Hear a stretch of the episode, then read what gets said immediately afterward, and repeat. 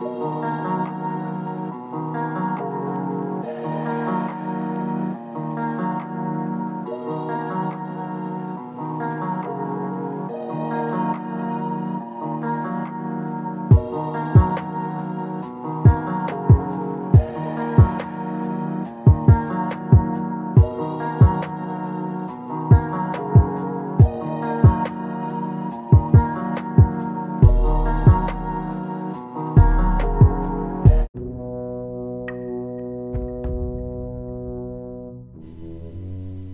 everyone, welcome back to the dark side. I'm your host, Sherry. Today's case focuses on the Martin family. This family disappeared after venturing out to look for greenery to make Christmas decorations. I was not alive in the 50s, but I imagine Christmas time was a magical time for kids, just as it is today. I've been thinking a lot about Christmas recently, maybe because it's July and I'm hot and ready for fall and winter. The Martins left behind a few clues, and we're going to deep dive into their mysterious disappearance today. As always, my sources are in the description area. This is episode 82 The Disappearance of the Martin Family.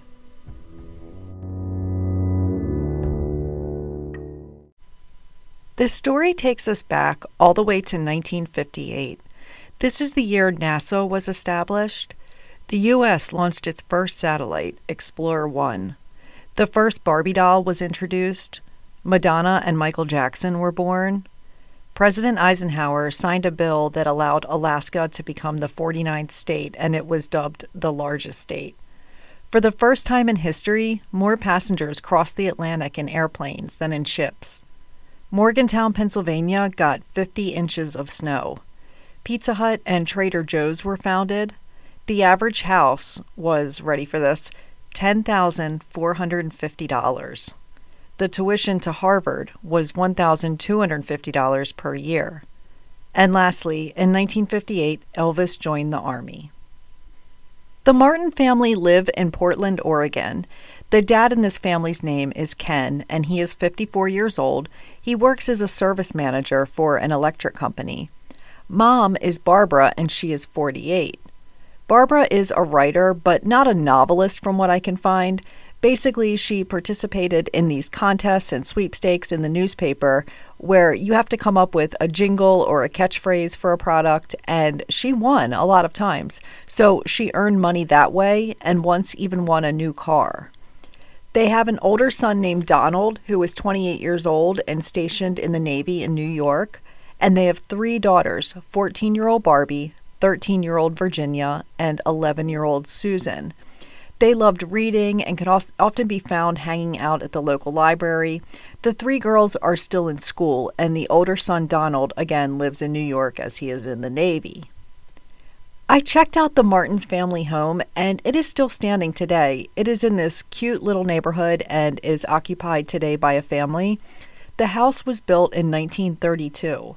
The odd thing to me is that the next door neighbor's house, which is 1723 Northeast 56th Avenue, is completely blurred out on Google Maps. I can't find any info about why. Usually, Google will blur out a house if a major crime has taken place there. Try to look up Chris and Shanann Watts' house and you'll see the same thing. Anyway, People, including you and I, have the option to request that their house be blurred out on Google Maps for privacy reasons, and that's likely what happened since I can't find anything major about it. But I just thought it was strange. Ken and Barbara were seemingly loving parents. This family loves Christmas. They live in a two story, Tudor style home that is adorned with Christmas items. Some people have this obsession with holidays, like my husband and daughter love Christmas, and my son and I love Halloween. But the dad in this family, Ken, he loves Christmas. So much so that the family makes homemade Christmas decorations and passes them out to neighbors. Their house was nicknamed Candy Lane by the neighborhood kids. Ken has this Santa Claus suit that he dresses in for all the neighborhood kids. This is exactly what he was doing the night of December 6, 1958. They attended a local Christmas party and handed out homemade candy cane decorations to the neighbors.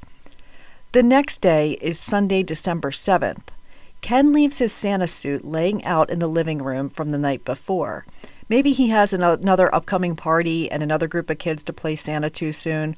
Barbara is doing laundry, the family is going to leave for a bit. They're going to drive out to the Columbia River Gorge to find greenery to make Christmas decorations. According to the National Forest Service, the Columbia River Gorge is a spectacular river canyon, 80 miles long and up to 4,000 feet deep, that meanders past cliffs, spires, and ridges set against nearby peaks of the PNW's Cascade Mountain Range. It's 4,000 foot tall at some spots. The gorge holds federally protected status and is managed by the U.S. Forest Service.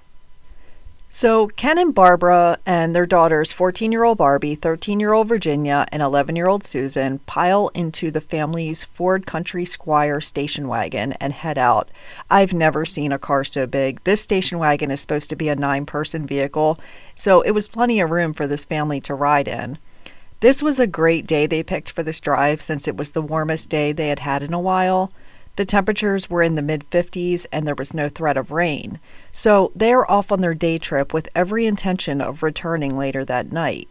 There were dirty dishes in the sink. Ken's Santa Claus costume is laying out. There are even wet clothes in the washing machine. They took oranges and walnuts as a snack for this road trip. The next morning is Monday and time to go back to work and school.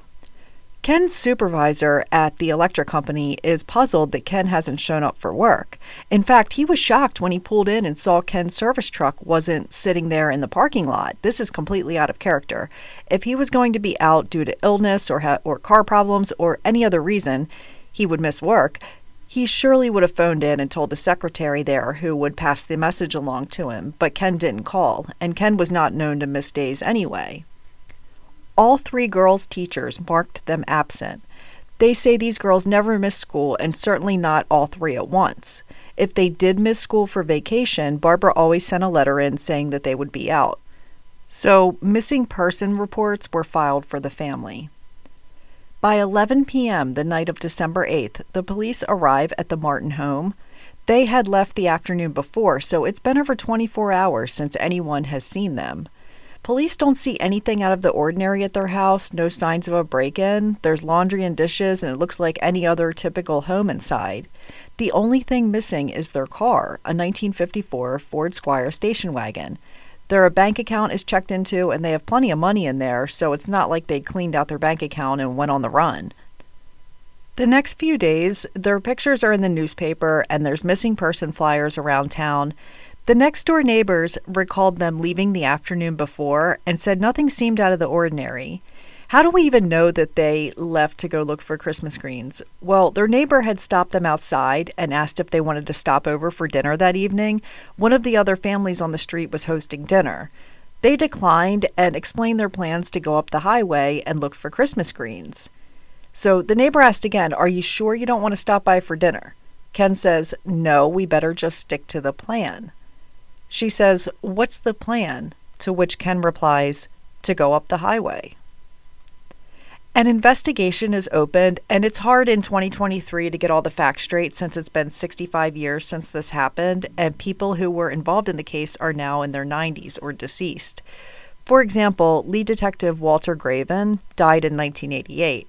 He left a lot of notes, though, and we have tons of newspaper articles about the Martins. No one really knew where they were going to look for Christmas greens. All Ken said was, We're going up the highway. It wouldn't be until two weeks after they disappear a clue pops up that gives us an idea of their whereabouts that day. A receipt gets mailed to their house for a purchase of gasoline the day of the disappearance using a credit card. I read it was a receipt, but I'm thinking it was actually a credit card statement. I don't know if gas stations back then would mail receipts to your house, but it would seem like a weird thing to do.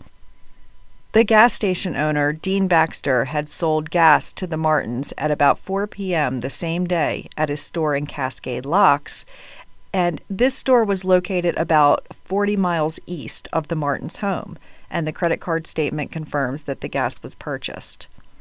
Now, we've got two different police agencies investigating th- this case.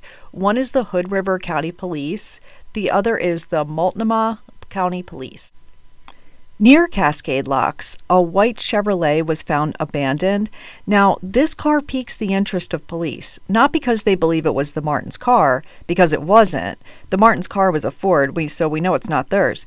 However, the car was a stolen car from Los Angeles. Near it was a 38 caliber Colt Commander handgun. The gun was covered in dried blood. A citizen found the gun and turned it into police. However, it wasn't processed for fingerprints or a test ran to see what type of blood it was. Back then, they didn't have DNA testing, but you could see what type of blood to help narrow down who it belongs to. And if you remember, I talked about that in the Joan Risch case, which her case took place in 1961.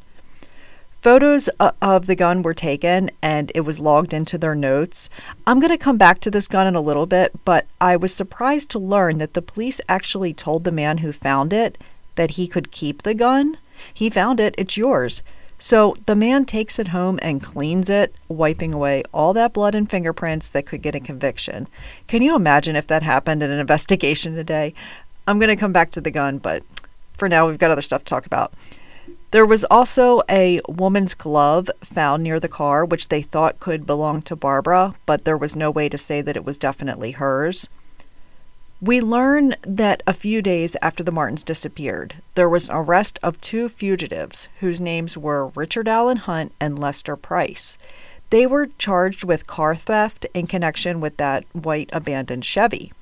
I've heard they were hiding in the gorge area for a few days, and I also heard that they spent three days at a brothel. So I don't know which one of those is correct. Maybe there's a brothel at the gorge. I have no idea. A waitress at a diner in the area said she had seen the Martin family that afternoon after they stopped for gas. She knows it was them. She remembered serving them burgers and fries. The same time the Martins were at this place eating their food, two men sat at a different booth. The two men were Richard Allen Hunt and Lester Price. They left around the same time that the Martins did. I'm not saying these men are guilty, I'm just saying they were fugitives who stole a car. They were at the same diner the same time the Martins were and left around the same time. There was also a gun found in the bushes near their car with dried blood on it. A few months after their disappearance, we are in 1959 now, there have been tons of searches on foot and by helicopter. One searcher finds a set of tire tracks leading off of a cliff in the area.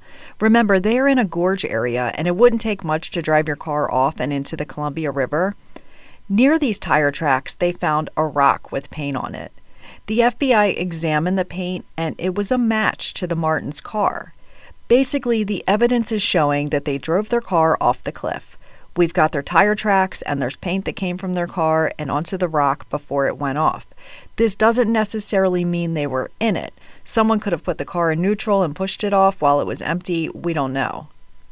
The Army Corps was able to use the dam to adjust the water levels in the river to see if the car was in there. They also used sonar equipment, but they didn't find anything. On May 1st, 1959, this is five months after they disappeared, there was a drill rig that was lowered into the water well, it became stuck on something large. It was released before it could be pulled up. All we know is that it was metal. It was believed that this was their car, but spoiler alert here the car was not recovered and has never been recovered in the last 65 years. But there was indeed a drill rig in the water that hit something and it became dislodged. The next day, a fisherman and his wife were enjoying their afternoon in the area and saw two bodies floating downstream in the river near Cascade Locks. They notify police as these bodies are moving rapidly down the river. One body was pulled out and the other was found the next day. They were the bodies of the two youngest daughters, 13 year old Virginia and 11 year old Susan. They were identified through their dental records. It's believed that the large drill had hit the car, which caused it to overturn, and during this, the doors were opened and the two girls' bodies were released into the water. They had to call off all water searches because one of the searchers almost died and they felt it was too dangerous to keep going back in. Both girls were taken in for autopsies. The autopsy showed that they had eaten burgers and fries within two hours of their death. A technician who took their fingerprints noted that they each had a hole in their head. This wasn't listed on the medical examiner's report, though. This bothers me because if the medical examiner is thorough enough to note that they had burgers and fries vegetation matter in their stomachs, shouldn't he have noticed there was a hole in each of their heads? It makes me wonder if the technician saw what he thought was a hole in each of their heads and the medical examiner saw the same thing but knew it was from aquatic life or something like that. The water will do crazy things to your body. It will distort it, it will eat away at you. They can't say for sure if it's a bullet hole. The girl's official cause of death was listed as drowning, according to the medical examiner's report, and afterwards, both girls were cremated. The police have a theory that Ken drove the car off the edge of the cliff with his whole family inside, whether it was an accident or on purpose, or they were forced off the cliff by some sort of foul play like an abduction at gunpoint. According to CrimeWire.com, the location of the tracks suggested that an accident was unlikely as the spot was not close to the road. The family left the diner at 4:30 p.m. Remember, this is winter, so it's getting dark at 5 p.m. or so. Ken was known to not like driving in the dark, so they would have been on their way back. Instead, they went in the opposite direction to where their car likely went off the cliff. I'm I know I'm using the word likely a lot and I apologize, but we don't have their car, so I can't say for sure if it went off the cliff. Even though we have tire tracks and car paint scrapes on rocks, I have to use words like likely or allegedly when there's situations like this. Just to recap a little bit, we've got the bodies of the two younger daughters. We're still missing mom, dad, and the older daughter, Barbie, and we still don't know what happened. We know they stopped for gas. We know they went to eat. We know they sat near two dudes who were on the run. Their abandoned stolen car was found along with a bloody gun nearby. We don't know if these two were involved or if they just happened to be in the area. Plus, we've got tire tracks leading off the edge of the cliff and paint from their car that had transferred onto rocks. The chief investigating officer on this case is Detective Walter Graven. He took this case to his death, but we have his notes from the case. Even his grandson was interviewed a few years ago by a news team. He said how much this case meant to his granddad, and he had his notebook, which his granddad had given to another officer. He quoted his granddad as saying, This case will be solved if I live long enough for the car and bodies to be found. Detective Graven has one person he's really interested in speaking with, someone who's been flying under the radar this whole time.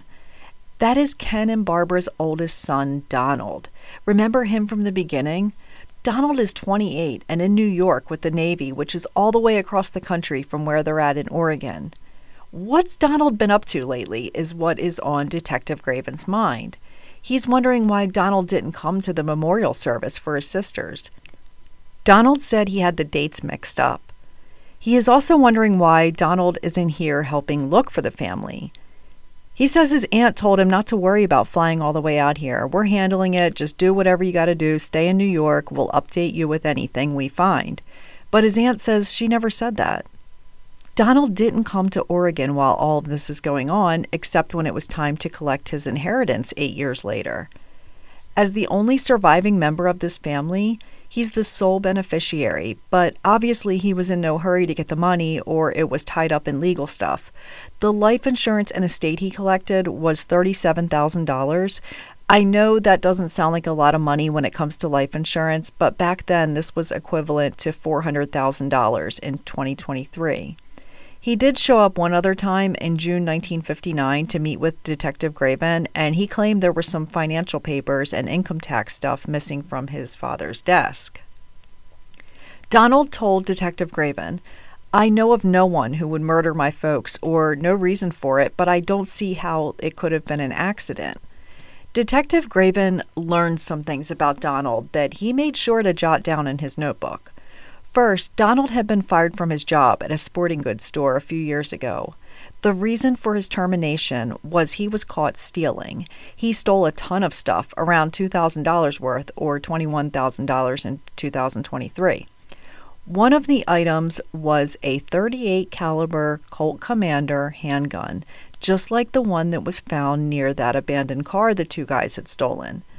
But remember, the other police agency hadn't processed it for fingerprints. Instead, they just gave it back to the guy who found it.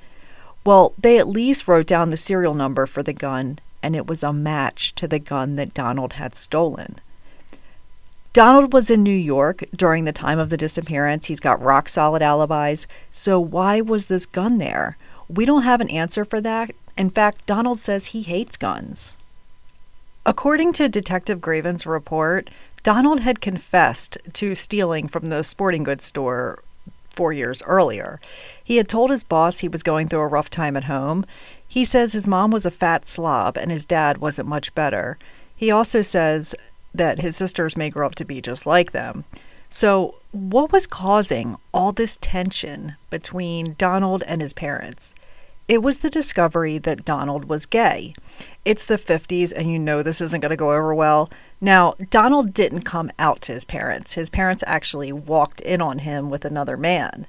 They were so upset that they sent him away to a Christian college in Connecticut, but he decided to join the Navy instead. Now, we have nothing formally tying Donald to murdering his parents and sisters, even though a gun he had once stolen was located nearby.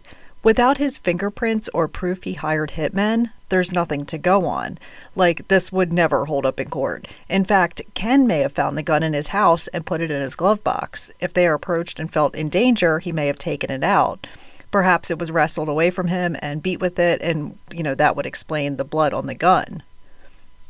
Detective Graven had written in his notebook, it had to be planned out by, and then a name is scratched out. His notes continued to read, no one else with a motive. A lot of folks over the years wondered whose name he had scratched out. Through advancements in technology, it was found the name was Donald. Maybe he believed Donald killed his family, but then changed his mind, which is why he eventually scratched it out. Eventually, he did eliminate Donald as a suspect, at least formally.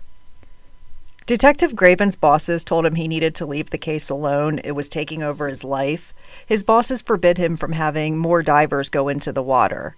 The sheriff even burned his report right in front of him. The sheriff says the family accidentally drove off the cliff and that was that. End of discussion. Detective Graven wrote in his personal notebook Even though I can get no cooperation from anyone, there is no murder that can't be solved. One of the Martins' neighbors came forward and said there was a black taxi that sat at the Martins' house for an hour the day after the disappearance. The neighbor didn't think much of it because they weren't reported missing until later on that night. That's pretty much all the info we have, but a lot think this could have had something to do with Donald. Because it's a taxi, taxis usually come from airports. If it was a local person, they would have just driven their car. I've thought about this and I have no idea why a taxi would have been there. I thought maybe it could have been one of the girls' teachers or one of Ken's coworkers checking on them. The person who hired the taxi wasn't seen outside looking in the windows, so it had to be someone who had a key. This taxi sighting didn't come out until six months later, which is odd. There is a possibility it could have been Donald and perhaps he came from the airport, but we'll never know. I want to go back to the gun that was found near the abandoned car, the one that matched the serial number from the gun at the sporting goods store that Donald had stole from four years earlier. Donald told Detective Graven, quote, New York police told me about a gun being found. I have no knowledge of it. Wayne had a buddy who worked in sporting goods. Wayne liked guns. I didn't. Okay, first off, this is huge. Who is Wayne and why is Donald name dropping the guy like that?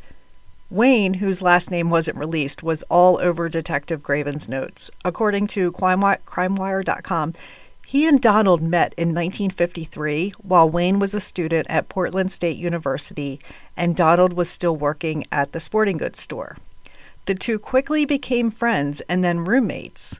It goes on to say that in 2008, Wayne gave an interview in which he initially claimed that Donald's parents had no idea he was gay, but then he contradicted that by saying, quote, Donald had set up a situation with another gay person at home after Ken and Barbara were gone, and the parents came back and caught Donald in the act, so to speak. I think he wanted to expose, he wanted to open up the story of his life, and he didn't know how to do it. It was never revealed who the man was that Donald was with when his parents walked in. Wayne says he knew the family well and stayed close to them even after Donald joined the Navy. They asked him why he never told them their son was gay, and he said it wasn't his place to do that. So, Wayne is a physical education teacher at a high school. He was also friends with two particular guys. Richard Allen Hunt and Lester Price. Remember the two guys with that stolen car? As well, he had another friend who was known to be connected to organized crime and then became none other than a taxi driver. This story has so many things that could be evidence or just coincidental. If this would have happened in today's world, it would have been a whole lot easier to solve. For example, the cops wouldn't have given the gun away, the taxi would have been picked up on someone's ring camera, and, and things like that. One of Detective Graven's theories is that the oldest daughter, Barbie, who is 14, had become pregnant. Just a couple months earlier, she had attended a doctor's appointment, but it wasn't her normal doctor. Her parents drove her to Vancouver, Washington. Teenage pregnancy was something that people would definitely try to hide back in the 50s. One reason for this theory is that the waitress at the diner said that Barbie wanted to order a burger and fries like her parents and sisters, but her mother wouldn't let her. Instead, she made her order a tuna sandwich. Detective Graven theorized that Barbie had become pregnant by an older man, one who was married. Her parents found out, and maybe they wanted to meet with this person to confront him or maybe ask for help with money for an illegal abortion. But they told the neighbors they were going to look for Christmas greens. They can't exactly explain that they would be doing this other thing instead. So, this man that is theorized to have met with the family decided to get rid of this family instead of risking his wife finding out. Again, this is just a theory. I know I've said it like five times. We don't know if Barbie was pregnant or not, but Detective Graven thought it was important enough to tell others about. It seems like a stretch, but he would have had reason to believe this could have been true. Maybe this is what Ken meant when he told the neighbor lady they wouldn't be coming over for dinner. They had to, air quotes, stick to their plan, which was driving out to meet the father of her baby. Again, just a theory.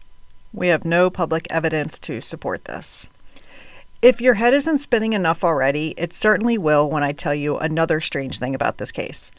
In 1969, this is 11 years after the disappearance of the Martin family, Detective Graven received a Christmas card in the mail.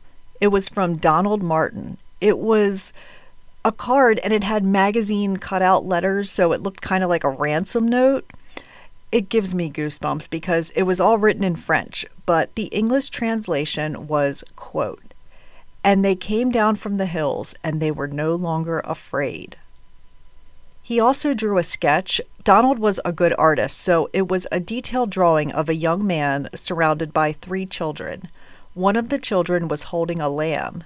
There was also two sheep and a cliff in the background. One of the children he drew, which was the one holding the lamb, appeared to be Susan Martin, the youngest daughter. I don't know what the symbolism is from this Christmas card. I think he was trying to convey that his sisters were at peace now, but it was just a really strange thing to do. At least to me, it is. Donald moved to Hawaii with his wife and was a school teacher for many years. He had three children, and his family said he rarely would speak of his parents or sister or their disappearance. Donald died in 2004 at the age of 73. In fact, his obituary didn't even mention that he was preceded in death by his parents and sisters. I guess he just closed that chapter a long time before. Detective Walter Graven died in 1988, never knowing what happened to the Martin family. His grandson is the chief of police in a different county and says he hopes to someday solve this case himself. But anyone responsible for their deaths is likely dead at this point, 65 years later, and wouldn't be able to face justice, but it would provide answers. As I was researching this case, a thought kept going through my mind, and I didn't realize that it had already happened until the very end. I don't know if you are familiar with Adventures with Purpose. They're a great team of professional divers who go into water with super sophisticated equipment and they locate cars and they've pulled out bodies and cars and some have even been in the water for decades. They're not affiliated with law enforcement, so once a car is located, they pull it out and then they call the police. Anyway, their channel is on YouTube and they've got around 3 million subscribers. I kept thinking I should write them and ask them to look for the Martin's car. And then I discovered that they had already attempted to do that. They did a two part video on their hunt for the Martin's car. They are the best of the best, and even they couldn't find it. But they have solved around 30 missing persons cases. They did say they weren't giving up and would be back to search again in the future. Rest in peace to everyone involved in this case. It's been so many years, and we're still out here keeping you guys in our thoughts. That's it for this week, and I'll see you all again soon. Take care, and much love to you all.